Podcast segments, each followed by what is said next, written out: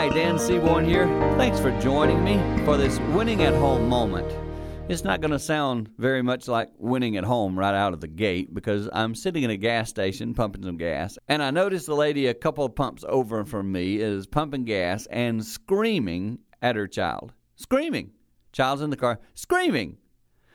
Of course, I did give a look and tried to gain some attention there. Police tell us to be very careful there, obviously. Don't get involved in domestic disputes. But I got to say to you, if you're a parent like that who you just scream at your children, I want you to know it's not benefiting them at all, and it's making you look very foolish.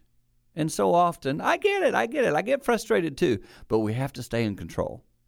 For a moment, just look at yourself as a parent and make sure you aren't making that kind of mistake in raising your children.